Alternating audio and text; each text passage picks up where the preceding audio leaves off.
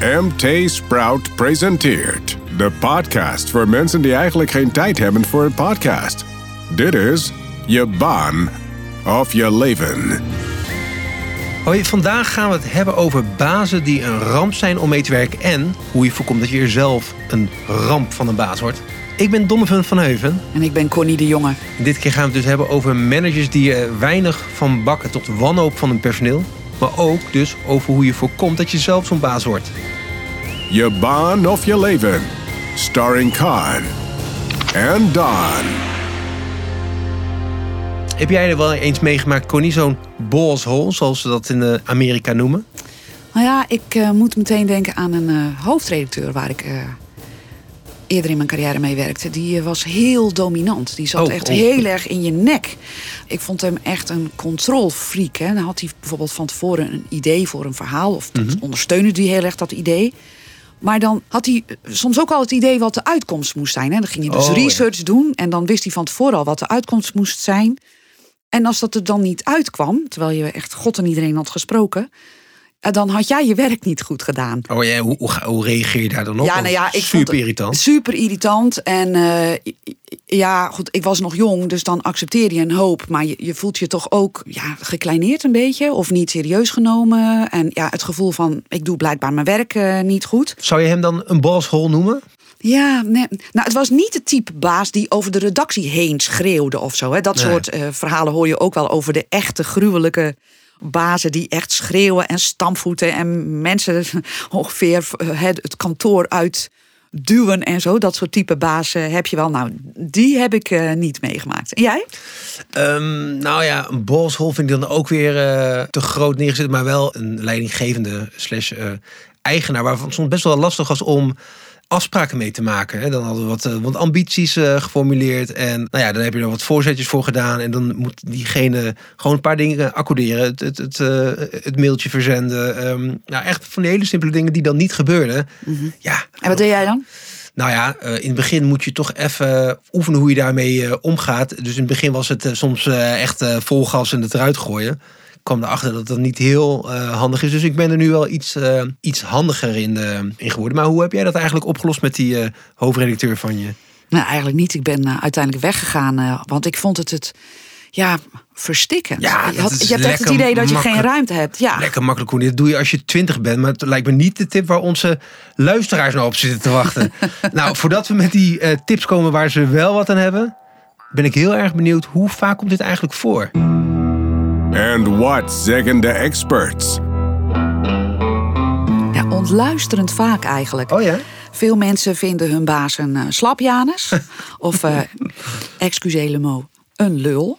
Eh, en ook, Of, of eh, een trut. trut, ja, Ja, want ja, ook vrouwelijke leidinggevenden... Die, die krijgen vaak het predicaat bloedstollend irritant. Oké, oké. Eh, een kwart van de werknemers, blijkt uit eh, onderzoek van de Vrije Universiteit... vindt zichzelf ook eigenlijk gewoon beter dan zijn baas of zijn leidinggevende. Die heeft echt het Ja. idee, dit kan, dit kan ik gewoon oneindig beter. Overigens is dat dus ook weer onderzocht. En eh, we blijken er met z'n allen wel een beetje een handje van te hebben... om onszelf te overschatten. Oké. Eh, want eh, meer dan de helft van de ondervraagden gaf zichzelf in een onderzoek een 8. En 1 op de 10 vindt zichzelf een 9. nu ben ik heel benieuwd, Connie, welk cijfer je jezelf geeft. Hmm. Ja, als baas of gewoon als werknemer? Dat is natuurlijk nog gewoon wel de vraag. Als werknemer vind ik, geef ik mezelf wel een 8. Ja. En, en als baas? Eh, nou, dat is wisselend, denk ik. Ik ben eh, eh, door. Ik heb heel veel verschillende dingen gedaan. En ook, eh, ik denk dat je op een gegeven moment wel groeit als baas. Ik denk dat ik begonnen met, met, met, met een 6 min. En dat je gaandeweg eh, misschien wel een eh, 7,5 eh, bereikt. En het ligt er natuurlijk ook heel erg aan waar je leiding eh, moet geven. In welke omgeving en met welke mensen je te maken krijgt. De gemiddelde baas trouwens, Hm? blijkt uit het Nationaal Managementonderzoek. Die krijgt een 7,5. Oh, dat is best oké, toch? Ja, ja, ja, ja. Maar in 10% van de bedrijven krijgt een manager een 5 of lager. Oei, dat Het is, toch wel weer ook één op de 10 bedrijven waar eh, de leidinggevende er niet goed eh, vanaf komt. Ja, waar ik dan eigenlijk ook wel weer benieuwd naar ben. Wat zijn dan de resultaten van zo'n bedrijf? Maar goed, dat voelt Ja, dan weer ja, dat weet ik niet. Dat heb nee, ik niet nee, onderzocht. nee, nee. Eh, ook nog wel aardig uit datzelfde managementonderzoek. 1 op de 6 werknemers zegt zijn of haar manager echt niet uit te kunnen staan. Nou, dat Oh, vind ik dus dat ook is- echt wel shocking veel. Wow, 1 op de 6. Maar eh, waar zit het hem dan in? Heb je dat ook nog toegelicht? Of is het gewoon een beetje nou, uit de- gebrek aan ruggengraat, dat wordt het vaakst genoeg, genoemd. Dus rubberen knieën. Ja, ja. Wat ze verder heel irritant vinden, is dat ze geen idee hebben wat die baas uitvoert. Eh, Maar- En dan eh, super irritant dat ze hem of haar dan ook nog eens een keer niet kunnen bereiken. Ja, eh, dat speelt dan vooral nu in deze tijd. met, met, met hybride werken bedoel je? Of, nee, want dit is al onderzoek, dit is niet van dit jaar. Dit is Oh, al ouder, dus dat speelde daarvoor al. Ik kan me voorstellen dat het in het hybride werken misschien nog wel erger is geworden. Dus als baas moet je dus misschien je, je agenda open met iedereen delen? Is het... Nou, ik denk wel dat eh, uit dit onderzoek in ieder geval blijkt, is dat mensen het heel erg op prijs stellen. Dat ze een beetje weten wat je doet. Ja. Agenda openstellen hoeft niet precies, maar dat je gewoon hele dagen onbereikbaar bent en dat ze geen idee hebben wat je aan het doen bent. Ja, dat komt eh, eh, je betrouwbaarheid of je geloofwaardigheid misschien ook niet eh ten goede. Wat ook heel vaak genoemd wordt, de baas maakt goede sier met het idee van ondergeschikte. Ah, dat mensen is- echt ook bloedstollend dat eh, is vervelend. heel vervelend, ja. Of dat hij of zij steeds van mening verandert. Daar worden mensen ook heel zenuwachtig van. En dat het gewoon niet duidelijk is wat is de lijn, wat is je besluit. Maar steeds op terugkomen. Ja. En ja, dus toch ook dat ze denken...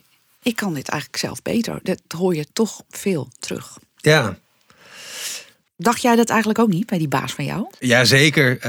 Dat, dat, dat dacht ik wel, ja. En eh, weet je, tegelijkertijd kun je best denken... maar eh, zolang die baas er zit, zul je ermee moeten dealen. Ehm, ik ben wel heel erg benieuwd hoe we nou om kunnen gaan met die eh, baas die we niet kunnen uitstaan. How about een paar tips? Nou, het eerste is misschien wel wat mensen niet graag horen. Maar eh, kijk eerst naar jezelf. Dat is de eerste tip die experts geven. Ja, Ja, Eh, ja, maar toch, ja, ja. zelfreflectie. Ben je eigenlijk niet jaloers op die collega die wel leidinggevende is geworden, bijvoorbeeld? Oh, oké. Dus dat is wel interessant. Dus dat je eerst even uitgaat van wat zijn mijn ambities en even verrek, hij of zij zit op mijn post. En de vraag is ook misschien wel: kun jij zelf wel goed tegen autoriteit? Ik bedoel, vind je het wel leuk dat iemand eh, jou, mm, voor jou beslist wat je moet doen? Wacht even, ik pak even een spiegel erbij. Speelde je dat, bij jou eigenlijk ook niet, Connie? Nou, toen denk ik zeker niet. eh, toen eh, met die hoofdredacteur en zo, toen was ik echt begin twintig, dus dat speelde niet. Maar ik moet eerlijk zeggen, ik heb wel eens ergens gezeten waar ik ook te maken had met een chef waarvan ik dacht. Jeetje, meneetje, als, is dit het dan? Of is dit alles wat je kan bedenken? En dat je dan misschien stiekem denkt van... nou, dat zou ik zelf toch echt beter kunnen. Of zou ik anders aanpakken? En dat heeft natuurlijk ook te maken met... hoe langer je meedraait, hoe kritischer denk ik ook wel wordt naar je leidinggevende. En- Eh, en- maar eh, het is ook wel eh, interessant om, eh, heb je er dan ook wat van opgestoken? Van, jou, van jouw irritaties ten opzichte van nou jouw ja, wat ik in ieder geval nooit heb geprobeerd, nou ja, nooit heb gedaan. Dat geloof ik echt niet dat ik dat ooit ben geweest. Zo'n baas die iedereen alleen maar in zijn nek zit. Zo'n ultra dominante eh, baas. Dat, ik, ik, daar heb ik zo'n weerzin van. Dat ben ik zelf echt nooit geworden, zeg maar. Dat, eh, dat heb ik er denk ik wel van, eh, van opgesto- opgestoken. Nog meer tips voor balende werknemers? Ja, dat vloeit eigenlijk een beetje voort uit wat ik net zei. Hè, van wie ben jij om te roepen dat je baas incompetent is? Over het algemeen hè, is het natuurlijk zo dat op het moment dat mensen echt gaan uiten dat ze vinden dat die manager of die chef of zo er niks van bakt, dan stapelen de irritaties al maanden. Hè. Dat komt niet zomaar. Maar de ellende begint natuurlijk ook doordat veel bedrijven mensen bombarderen tot leidinggevende. Te- tegen, tegen hun eigen wil in? Nou ja, op verkeerde gronden. Wat heel veel natuurlijk gebeurt is, die ervaren IT'er, die wordt chef van de afdeling. Of die ervaren verkoper, die salespersoon, die moet ineens leiding gaan geven aan een team. En de vraag is, eh, en, eh, doe je daar eigenlijk wel goed aan? Want eh, hebben die mensen wel de goede reden om chef of leidinggevende te worden? Hebben ze de capaciteiten wel? Want leidinggeven vraagt gewoon andere dingen van je dan een goede verkoper zijn of Dus- een goede IT'er zijn. Dus om die zelfreflectie er weer bij te pakken. Dat vraagt dus ook iets van degene die wordt gevraagd. Maar je, voelt je toch gevleid. Zeker. En, en mensen gaan soms voor de status of voor het hogere salaris. Maar wat dus heel belangrijk is van waarom wil ik dit eigenlijk?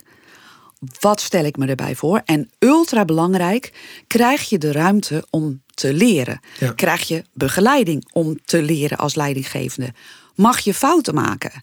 Of word je gewoon in het diepe geflikkerd en moet je maar zien hoe je het redt. Want daar komen dus eh, hele gefrustreerde bazen ook vandaan, Ja. of managers, die zichzelf overschreeuwen, die het niet aankunnen, die een bosshol worden. Maar dat Ja. is eigenlijk vaak een teken van onmacht. Als mensen nou echt eh, terecht gefrustreerd zijn, want er zitten best wel, eh, best wel mensen, blijkt ook uit onderzoeken, althans uit de perceptie Mhm. van de werknemers, dat er bazen zitten die het eh, ja, eigenlijk niet echt voor elkaar hebben, die er best wel een bende van maken. Wat dan?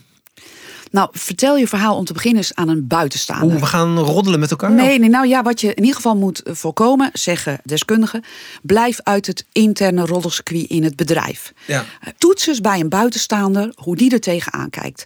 En check eens even of jouw mening eigenlijk wel terecht is. Want die buitenstaander kan ook die spiegel voorhouden van ja, hé, hé, hé. Je kan zelf helemaal niet tegen autoriteit. Of eh, denk je eigenlijk dat je het zelf beter kan of zo. Weet Ja, je? ja. Dus dan heb je die spiegel. Tweede, ingewikkelder, praat met je baas. Dat is wel lastig. Ja, Klop, maar klop, je kunt in ieder geval. Ik eh, vind je een eikel. Nee, nee, Oh. nee, nee.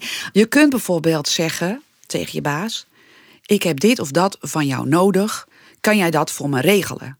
En dat kan informatie zijn, dat kan toestemming zijn om iets te doen. Dan is in ieder geval die vraag van jou heel duidelijk neergelegd bij die baas. En dan kan die daar iets mee doen. Als die, En dat, dat, dat is meer gefocust op de baas die er, die niks van bakt, die dingetjes Precies, maar dan heb je in ieder geval heel duidelijk gemaakt wat jouw behoefte is. Het is dan aan die leidinggevende om er wat mee te doen. En als hij of zij dan niet kan helpen, dan kan je vervolgens zeggen... nou, als jij het niet voor me kan regelen of als jij het dan niet weet... mag ik dan naar Pietje Puk, hè, een stapje hoger. Eh, misschien kan die het dan regelen, want ik heb dit nodig. Om beter te kunnen functioneren heb ik dat en dat en dat. Die duidelijkheid, Ja. die beslissing, die informatie, die heb ik nodig. Hé, maar dat, dat passeren, dat, dat, dat is wel een. Dan wordt het misschien een beetje glad ijs. Hè? Dan, dan zet je de verhouding misschien wel op scherp. Zeker, en daar moet je dus ook heel voorzichtig mee zijn. Ja. Eh, kijk, bijvoorbeeld voordat je naar HR toestapt om te gaan klagen van eh, mijn chef is een ramp, moet je wel even een beetje het water testen. Hè? Voelen van hoe, hoe ligt dat daar? Ben ik de enige? B- Zonder in het rildercircuit te gaan. Maar je, kunt, je hebt natuurlijk wel op een gegeven moment in de gaten of er meer onvrede is. Dus ga niet zomaar klagen. Nee. Eh, dat is op een gegeven moment een soort last resort. Je kunt ook op een gegeven moment zelf in het gat springen, bijvoorbeeld. Hè? Als beslissingen niet genomen worden, eh, ga dingen regelen. Je hoeft de fouten natuurlijk niet te bedekken, maar je kunt wel eh, zorgen dat dingen in ieder geval beter lopen. Ja. En dat hoeft ook niet eens slecht voor je te Nee, zijn en, als je dat eh, doet. en zeg je dan daarmee van ga op, op zijn of haar stoel zitten? Of eh, wat moeten we, hoe moet ik dat inter- interpreteren? En nee, niet op zijn of haar stoel zitten, maar als, als maar beslissingen uitblijven en je niet verder kunt als team, Ja. kun je natuurlijk op een gegeven moment als team wel zeggen: Oké, we gaan dit doen. En op een gegeven moment eh, na- naar je baas communiceren van: Hé, hey, we hebben besloten samen om dit zo, zo, zo, zo te doen, want anders kunnen we niet verder. Ja. Ik noem maar wat. Hey, eh, hele goede tips. De, de, de mate van eh, de- de- het spannende wordt steeds iets meer opgebouwd. Eh, vervolgens klop je aan bij de baas. Je gaat eh, een, een trapje hoog. Maar wat als het allemaal niet werkt? Wat, wat is het paardenmiddel?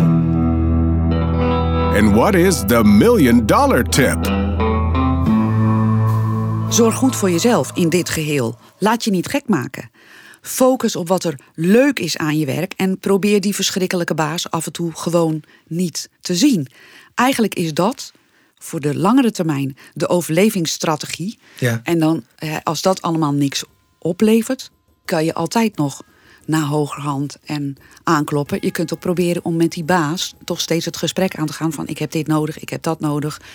Je levert, je levert niet zo hè, van we, we kunnen niet verder. Ja. Zodat ook daar dat kwartje valt. Dus uiteindelijk, hè, om dan toch terug te komen op jouw, jouw eigen vroegere ervaring. Als dat allemaal niet werkt, ja, pak dan je spullen. Pak dan je biezen, ja, ja, dat zou ik zeggen. Hey, eh, nou ja, ik, ik, ik denk dat er hele goede tips eh, zijn gegeven. Ik, tot slot, ik, eh, we hebben het eh, gehad over eh, werknemers die hun leidinggevende een cijfer geven. Wat voor cijfer geef je de baas die je nu hebt? Ja, ik denk zeker dat ik gek ben. Vissen naar complimentjes. Dat gaan we niet doen hoor. Eh, want eh, als ik een onvoldoende geef, dan zit ik hier volgende week niet meer. Ga ik niet doen, Donovan. Dit was Je Baan of Je Leven. Een podcast van MT Sprout in samenwerking met voicebooking.com. Voor meer afleveringen klik op volgen in je favoriete podcast app. Heb je zelf een onderwerp waar we over moeten praten? Mail dan naar je baan of je leven at mtsprout.nl. Till next time, you better listen.